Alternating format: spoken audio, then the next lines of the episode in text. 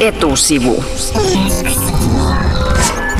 Ja suomalaiset ovat viime aikoina saaneet tottua terrorismi- ja sotauutisiin maailmalta, ja vaikka tapahtumat tuntuvat olevan kaukana ja fyysisesti ovatkin, niin ulottuvat ne myös lähemmäksi meitä kuin koskaan aiemmin. Siis Suomestakin on lähdetty esimerkiksi Syyriaan taistelemaan ISIS-terroristijärjestön riveissä. Etusivun vieraana on nyt Atte Kaleva, joka tekee para-aikaa väitöskirjaa jihadismista Helsingin yliopistoon. Tervetuloa etusivun, Atte. Kiitoksia. Mitä ihmiselle tapahtuu, kun hän päättää lähteä taistelijaksi vaikkapa Syyriaan tai Irakiin, ISISin riveihin?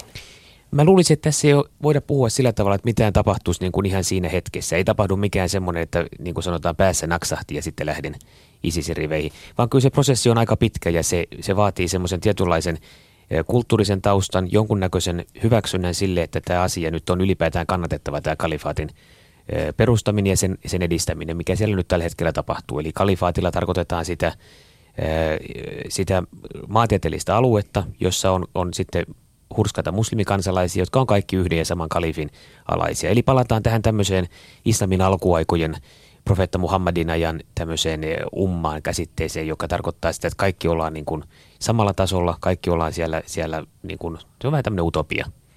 Mutta nyt tietysti kalifaatti on perustettu ja se, se silloin, jos ihminen ajattelee tällä tavalla, että tämä on todella pyhä ja lopäämäärä, niin kyllähän se silloin eh, vetoaa voimakkaasti tähän ihmiseen. Ja kyllähän se silloin tarkoittaa sitä, että, että tämä ihminen on, on niin kuin alttiimpi sille, että, että hän myös hyväksyy vähän sellaisia keinoja, jotka ehkä muuten ei olisi hyväksyttäviä, niin tämä tarkoitus kuitenkin sen keinon pyhittää. Atte Kaleva sanoit, että tämä islamilainen kalifaatti on tietynlainen utopia, ei välttämättä mahdollinen toteuttaa. Mikä siinä houkuttelee, että ihmiset lähtevät sitä toteuttamaan?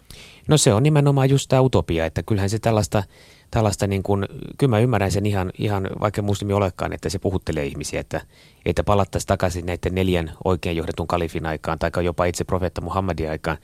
Sanottiin, että, että toinen kalifeista, Abu Bakr oli ensimmäinen Muhammadin jälkeen, ja sitten oli Umar – Umarilla oli tämmöinen sauva, hän otti usein päivätorkkuja palmun alla ja sitten kuka tahansa Uman jäsen, kuka tahansa hänen alamaisensa saattoi tulla koska vaan ja kysyä, että oi kalifi, nyt mulla on vähän tämmöistä, että esimerkiksi vaimon kanssa vähän ongelmia kotona ja mitä pitäisi tehdä.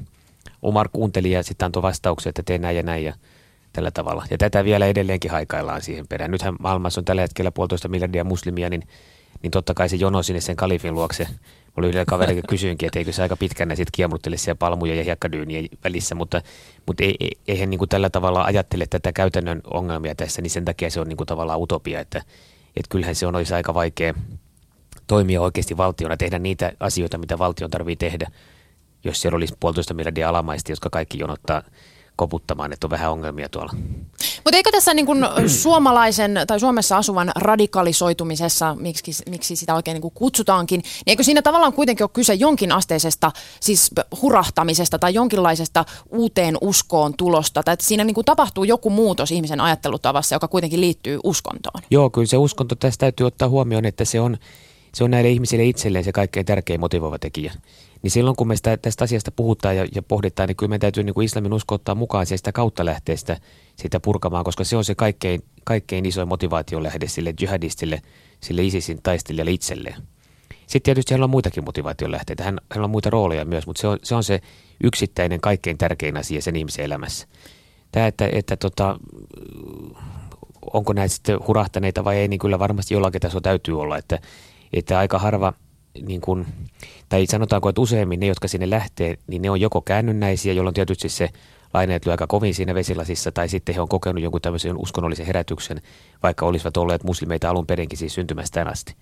Onko tässä taustalla heikko valtio? Kun mietitään vaikka länsimaita, meillä on täällä kristinusko, vallitseva uskonto, on monenlaisia erilaisia haaroja siinä, mutta hyvin vähän näkyy tämän kaltaista toimintaa, mitä islamiuskon suhteen tapahtuu, näitä radikalisoitumisia. Niin onko tässä taustalla heikko valtio?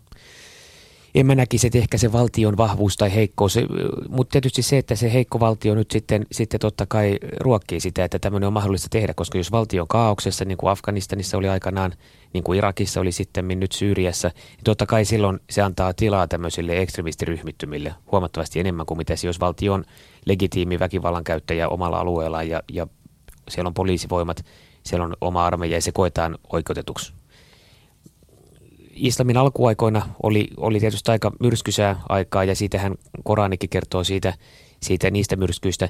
Kyllähän meillä kristinuskossakin on omat, omat niin tota, kyllä ikävät asiat ollut, että, että jos ajattelee nyt vaikka jotain Espanjan inkvisitiota, niin kyllähän Isiksellä on vielä pitkä pitkä matka siihen ruumislukuun, mitä, mitä Ignatius Loyola ja hänen kannattajansa sai aikaiseksi. Että, että tämä on niin kuin, täytyy muistaa, että meillä on nyt, nyt ehkä tämän sekularisaation, se, että kirkko ja valtio on erotettu toisistaan – ja lähti oikeastaan ehkä varmaan Ranskan vallankumouksesta liikkeelle, niin, niin tämä tämmöinen maalistunut kehitys, tämmöinen valistuksen aika, niin kyllähän se on tuonut meille sen, että, että me ollaan aika paljon myös rauhoituttu meidän yhteiskunnat.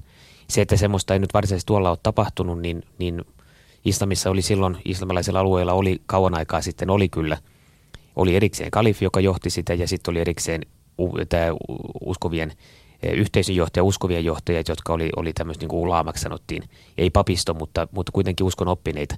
Ja heillä oli tavallaan, he oli toisistaan erotettuja sillä tavalla, että kalifi johti maallisia asioita, uskonnollinen neuvosto, ulamat johti sitä, sitä uskonnollisia asioita, ja silloinhan oli, puhuttiin islamin kultaajasta. Silloin kun meille elettiin keskiaikaa, niin siellähän tehtiin valtavia edistysaskeleita tähtitieteen ja, ja geometrisen laskennan algebran. Algebra on arabian sana algebra, se on, se siitäkin huomaa, että tähtien nimet Aldebaran al tai ne on, hyvin monet alkaa L, mikä on arabian tämä määräinen artikkeli, vähän niin kuin the englannissa. Palataan nykypäivään, puhutaan hetki Isiksestä. Mikä siinä ISIS-järjestössä on sellaista, että kun sille on jotenkin ominaista houkuttaa juurikin esimerkiksi eurooppalaisia tai, tai länsimaisia ihmisiä niin kuin liittymään siihen terroristijärjestöön? Mikä se on se houkutin e, ja mikä se on se niin kuin voima, että, että ihmiset lähtevät muualtakin? No kyllä se on tuo kalifaatti, että se on nyt oikeasti perustettu, he hallitsee maantieteellistä aluetta ja he voi julistaa, että meillä on täällä nyt se kalifaatti, mitä kaikki oikein muslimit on, on pitkään haikailu, niin se on nyt olemassa. Silloin kun Al-Qaida teki näyttävän iskun Amerikkaa vastaan VTC silloin syyskuun 11. päivä 2001, niin silloinhan sitä edellisi se, että Bin Laden oli niin kuin monen muun tavoin julistanut, että meidän on vietävä sota Amerikan maaperälle.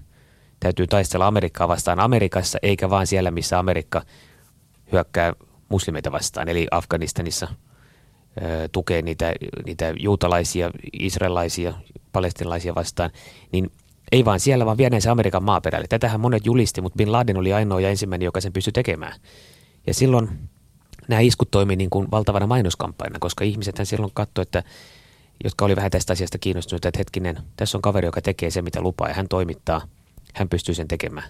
Nyt tämä kalifi Abu Bakr on julistanut perustaa kalifaatti tietylle alueelle, laajennetaan sitä aluetta ja tehdään siellä kaikki sen alueen asukkaat muslimeiksi taikka sitten tapetaan heidät. No, nythän se on tapahtunut. Niin, eli Abu siinä on Bakr, jonkinlainen konkretia, Se on konkretia, on niin. Abu Bakr toimittaa, hän ei vaan puhu, vaan hän tekee se, mitä hän lupaa. Puhutaan paljon tällä hetkellä radikalisoitumisesta tässä yhteiskunnassa. Onko tämä radikalisoituminen Suomessa, onko se joku muoti-ilmiö tai ohimenevä trendi, josta voidaan lopettaa puhe heti, kun se menee pois muodista? No toivottavasti näin olisi. Mä en kyllä henkilökohtaisesti usko, että se, se asia olisi näin ruusuisesti, koska tässä hetki sitten uutisoitiin CNNllä, että Suomesta on lähtenyt prosentuaalisesti eniten muslimiväestöön suhteutettuna taistelijoita ISISin riveihin ja se nyt oli ehkä hiukan tarkoitushakunen tilasto, tilasto, en nyt sano harha, mutta sitähän voi saada näyttämään aika raflaaviltakin noita tilastoja. Se, mikä siinä oli kuitenkin tärkeä huomata, on se, että tätä ei aikaisemmin ole tapahtunut tässä mittakaavassa. Yksittäisiä lähtiöitä on ollut suuntaan ja toiseen, mutta ei ole tällaista niin kuin ei voi sanoa massamaista, mutta siis näin selkeätä trendiä, että, että lähdetään taistelemaan, niin se on nyt ihan uusi juttu. Ja mä luulen, se johtuu varmaan siitä, että muslimiväestön koko on kasvanut, vähemmistö on, on, on isompi – mikä on sinänsä niin kuin hyvä asia, kannatettava mun mielestä, mutta se tuo sitten tällaisen lieveilmiön mukanaan, että sit niitä, niitä mahdollisia potentiaalisia rekrytoitaviakin sitten on paljon enemmän. Mutta Suomessakin on nyt reagoitu tähän. On siis alettu puuhata exit-ohjelmaa, jolla siis yritetään tavoittaa niitä ihmisiä, jotka ovat radikalisoitumisvaarassa ja myös integroida sitten vaikka Syyriasta takaisin tulevia ihmisiä, jotka eivät ole mihinkään rikoksiin syyllistyneet, niin integroida heitä takaisin yhteiskuntaan. Onko sun mielestä tällainen toiminta riittävää? No ei se ehkä riittävää ole, mutta se on hyvä, hyvä alku. Kyllä mä sitä, sitä ilolla katsoin, että tämmöistä ohjelmaa on nyt kehitetty ja sitä ollaan käynnistämässä. Ja ennen kaikkea, että siihen on saatu muslimi Anas Hajjar esimerkiksi Suomen neuvoston imaami, hän on mukana siinä. Ja tämä on hyvin tärkeää, koska se, että, että, että jos se on pelkästään valtaväestön ohjelma, niin silloin se saattaa olla jonkun verran vieraantuneen tuntuneen, eikä se on, on puhuttele näitä, näitä lähteneitä ja sitten mahdollisesti palaavia. Nyt täytyy ottaa huomioon se, että, että sehän ei ole mitenkään rikollista, että ihminen sympatisoi isistä ja sanoo, että kalifaatti on hieno juttu ja semmoinen pitäisi perustaa ja on hyvä, että se on nyt perustettu. Eihän tämä Suomessa ole rikos, meillähän on ihan mielipidevapaus ja se pitäisi ihan oikeastikin olla. Jos joku on, on taistellut siellä, tulee takaisin, ei ole syyllistynyt rikoksiin, ei ole tehnyt terroritekoja, haluaa irtaantua sieltä, niin tämmöisille ihmisille on erittäin tärkeää, että luodaan tämmöinen exit-mahdollisuus ja oikeasti ohjelma, mitä kautta he voi päästä takaisin yhteiskunnan jäseniksi, jos ne niin haluaa. Mutta ongelma on tietysti se, että kaikki ei halua, vaan osa palaa sieltä, mutta on kuitenkin hyvin vahvasti vielä ideologisesti jihadissa mukana ja kokee sen, sen edelleenkin oikeutetuksi, että näin tehdään, jopa ne keinot, mitä on tehty.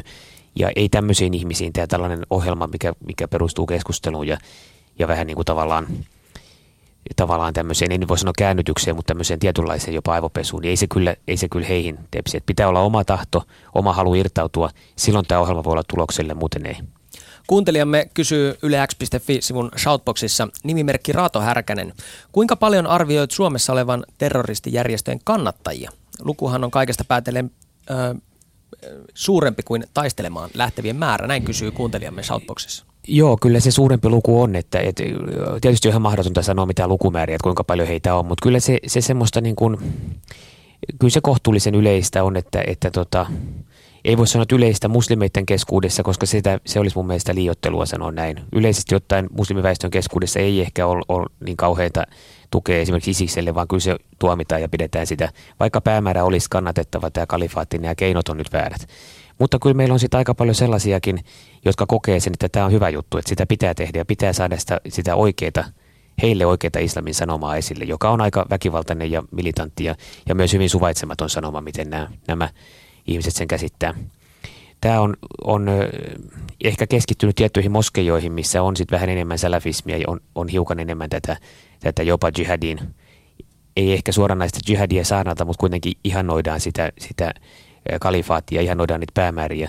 Ja nämä, nämä on niin, niin mun mielestä semmoinen ongelma, että, että tämä pitäisi muslimiyhteisön sisältä, jos imaamit haluaa oikeasti tuomita sen, sen ISISin, ne haluaa oikeasti tuomita jihadismin – niin silloin heidän pitäisi myös tehdä se eh, suljettujen ovien takana. Julkisuudessa kaikki toki sanoo, että tämä on väärin, islam on rauhanuskonto, me halutaan pelkästään rauhaa.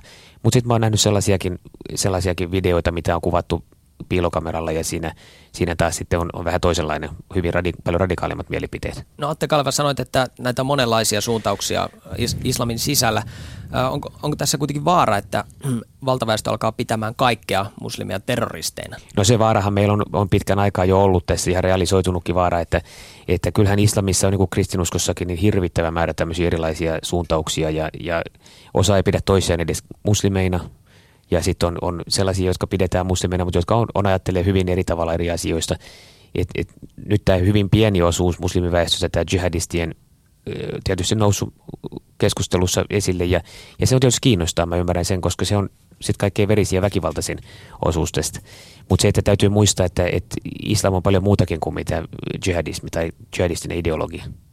Otetaan vielä loppuun sulta nopea arvio siitä, että mikä on siis ISIS-terroristijärjestön tavallaan tulevaisuuden kuva. Onko se niin kuin koko ajan vaan voimistuva liike, joka, joka myös valtaa koko ajan enemmän alueita ja, ja, ja vaikutusta maailmalla, vai miten sä näet, että, että mihin se kääntyy? Se on aika mielenkiintoinen kysymys toi. Vaikea sanoa, mihin se kääntyy. Siinä mä näen, näen vaihtoehtoja. Nythän he on saanut tämmöisen niin kuin globaalin jihadin soihdunkantajan aseman al sen, sen jälkeen, kun Bin Laden tapettiin Ayman al-Zawahiri nousi al johtoon. Hän ei ole yhtä karismaattinen hahmo kuin Bin Laden oli. Bin Laden puhui kaunista arabiaa, hän käyttäytyi hyvin hillitysti. Hän esiintyi niin kuin uskonoppinut. Hän oli myös itse ihan ampunut fyysisesti neuvostotaistelijoita kohtaan Afganistanissa tai heitä vastaan taistelu oikein ihan itse. Niin tämä oli semmoinen asia, mikä, mikä teki takaisin sen, että häntä pidettiin auktoriteettina. Häntä kunnioitettiin aika laajalti muslimipiireissä ja arabian kulttuuripiireissä, vaikka ei oltaisi hyväksytty ollenkaan al eikä sitä hänen sanomaansa ja tekojaan, niin häntä pidettiin silti auktoriteettina. Nyt Bin Laden jälkeen niin Al-Zawahir ei ole tämmöisen poliitikoi ja tekee liittolaisuussuhteita, purkaa niitä. Hänellä ei ole niin selkeitä sanomaa. Nyt taas kalifi Abu Bakrilla on selkeä sanoma.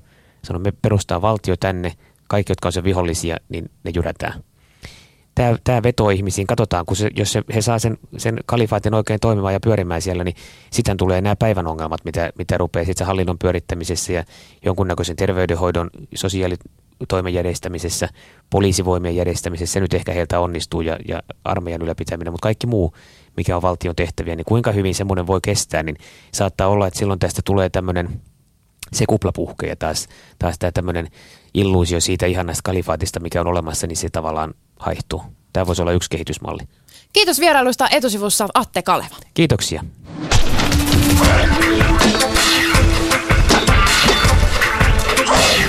Etusivu.